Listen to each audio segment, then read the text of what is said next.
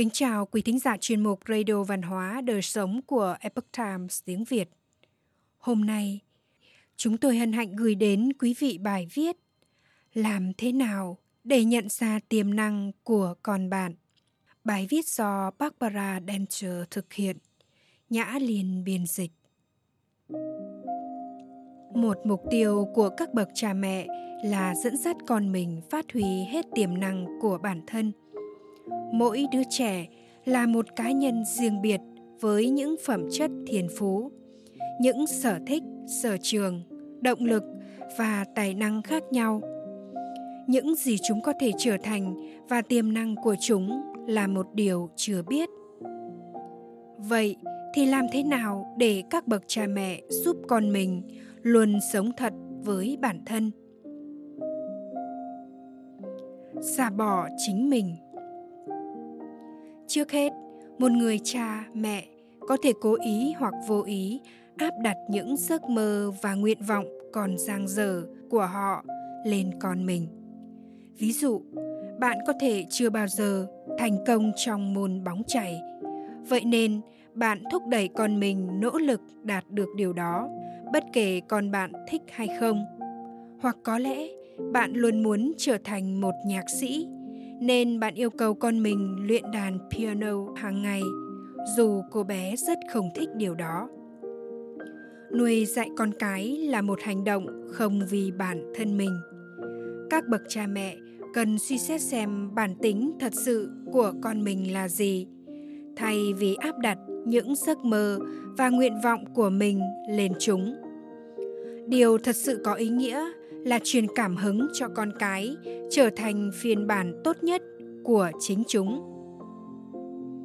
Linh hoạt. Khi con bạn bộc lộ những mong muốn chân thật hoặc những đam mê bẩm sinh, thì làm cha mẹ, chúng ta có thể cung cấp cho chúng môi trường và những phương tiện để chúng thỏa sức khám phá. Ví dụ, nếu con bạn thường xuyên vẽ và hay vẽ nguệch ngoạc mỗi khi rảnh rỗi, tiêu tốn hết giấy trong nhà bạn, hoặc vẽ tranh trên bài tập về nhà thay vì làm những gì được chỉ định, thì có thể cô bé có năng khiếu trở thành một họa sĩ. Thay vì trách mắng cô bé do không hoàn thành xong bài tập toán, bạn có thể cho con học vài lớp dạy vẽ tranh và mua cho con họa cụ cần thiết chẳng hạn.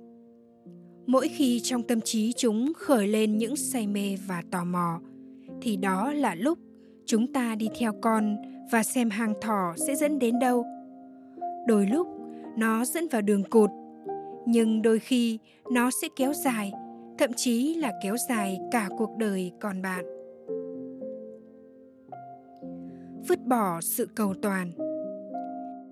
Điều chắc chắn cản trở tiềm năng của con bạn là sự cầu toàn. Chúng ta có thể giúp con mình tránh khỏi khuynh hướng cầu toàn bằng cách tán dương mỗi từng bước tiến bộ nhỏ của con và giữ một cái nhìn tích cực về những thất bại của chúng, coi thất bại là một cơ hội để học hỏi và một kết quả tất yếu trên con đường đạt đến thành công.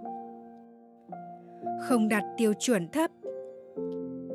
Cùng lúc đó, các bậc cha mẹ cần nhận ra rằng tiêu chuẩn thấp có ảnh hưởng lên một đứa trẻ.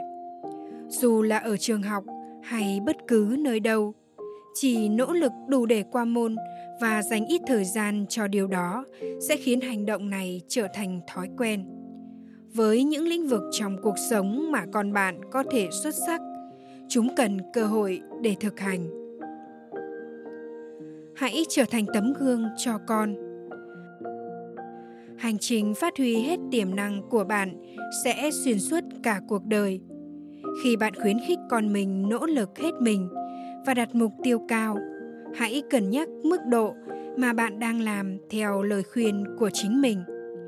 Đa số, chúng ta không cần hướng vào nội tâm quá nhiều để xác định những điều chúng ta ước mình đã làm tốt hơn. Có một khoảng cách giữa tiềm năng ta nhận thức về bản thân và thực tế mà chúng ta đang thể hiện ra.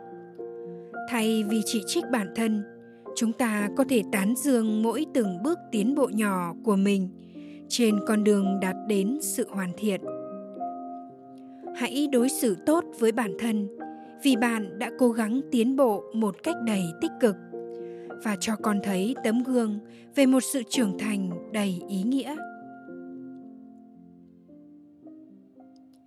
Quý thính giả thân mến, chuyên mục Radio Văn hóa Đời Sống của Epoch Times tiếng Việt đến đây là hết.